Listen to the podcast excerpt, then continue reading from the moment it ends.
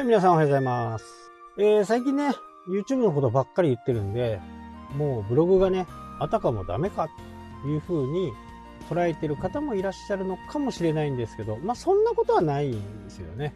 えー、ブログにはブログの良さ。ただね、これね、年齢によるかなっていう感じですね。えー、もう若い方は、ほぼほぼビデオですね。まあビデオで全部こう完結しちゃうぐらいのイメージですね。ただね、50代、40代、50代、60代の方はね、えー、まだテキストっていう人がね、やっぱり僕の周りにもいます。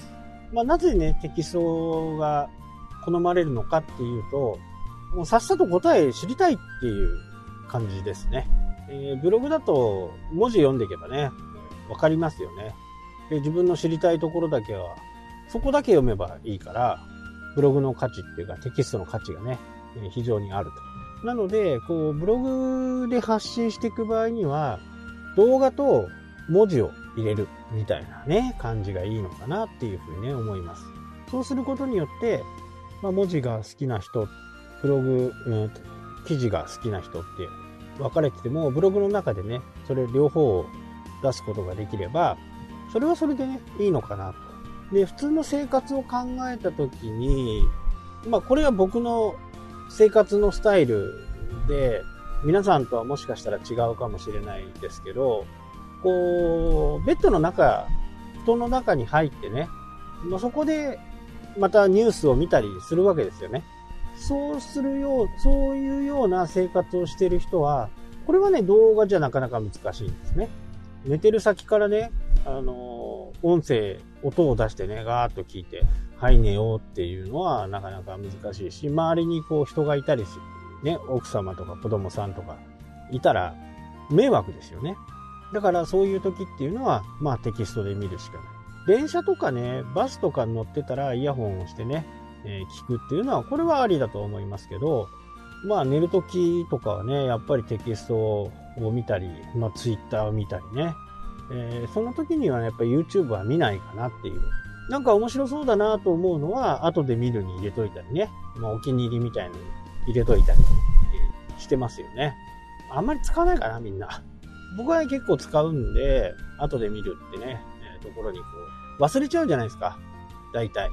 ああ、何だったかなって言って、おすすめでも出てきて、もう一回リロードとリ、リロードしたら、もう全然違う人がおすすめになったりするんで、そういった場合にはね、あのー、もう、あ、これちょっと気になるけど、今時間ないなと思ったら、後で見るにするという風なね、使い方がいいのかな。で、これ後に、後で見るっていうのは、ある意味ブックマークなんで、SEO 的にもね、効果はあるんじゃないかなっていう風にね、思います。アナリティクスを見て、あったかなアナリティクスにね、あれば、これ確実に SEO になるんで、これちょっとね、調べますね。後で見るをこう積極的に押してもらうようなことで SEO が上がればね、YouTube SEO ね、が上がればいいかなとは思いますけどね。で、話を元に戻すと、そういう年齢層の中に、まあ、せっかちさんがやっぱりいて、まあ、あとは、その YouTube を配信してる人が、ダラダラダラダラ喋っていて面白くないか、もうすぐでも答えを教えてくれっていうものか、せっかちさんはやっぱりテキスト行きがちかなっていう感じはしますね。ただ、ブログが、こう、今ね、えー、加工線に行ってるっていうのは、もうアフィリエイターたちはね、どんどんこう、ブログから次のね、ところにシフト、YouTube にシフトしたりしますんでね。だからといって、ブログが売上ゼロか、アフィリエイターのブログが、ブログの売り上げがゼロかって言ったらそうじゃないんでね。まだまだ根強い人気はあると。で、テキストは読む習慣はあるんですよ。で、なんとなくイメージ的にね、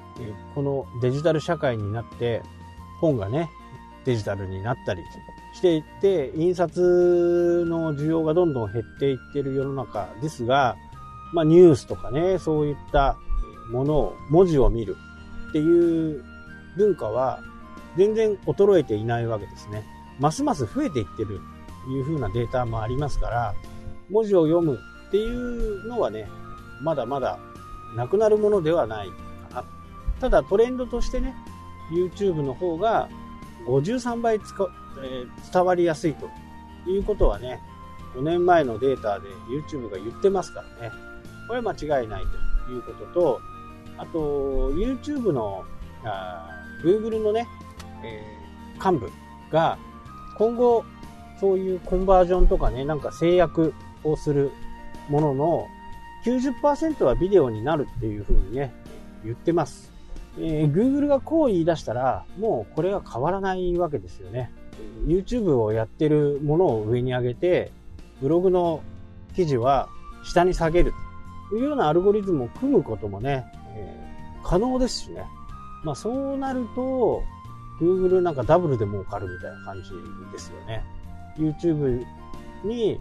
企業から広告を入れて、で、そこからサイトに飛ばす。で、ブログの記事は上に来ないと。そうなったらもうほとんどの人がね、ブログを見に行かなくなるわけです。まあ、非常に怖いんですよね。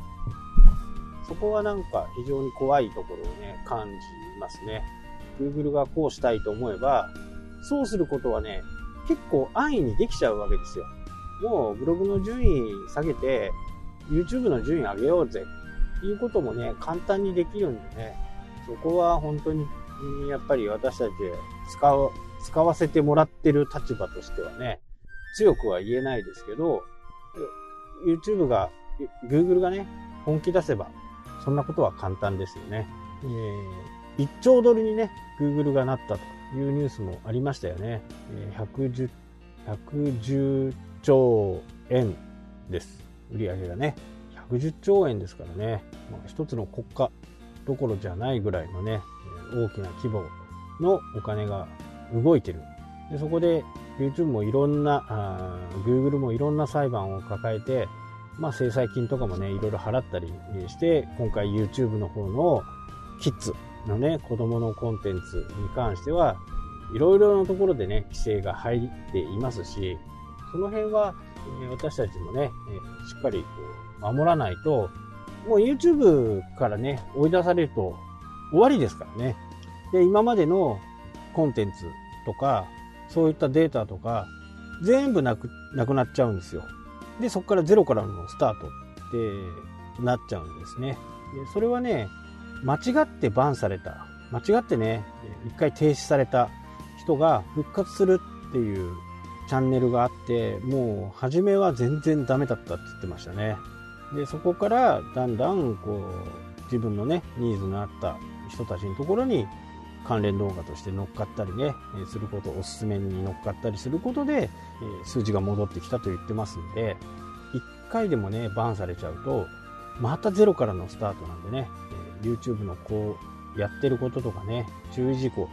お知らせなんかはしっかり見とかなきゃダメかなと思います。はい、というわけでね、今日はこの辺で終わりたいと思います。それではまた。したっけ？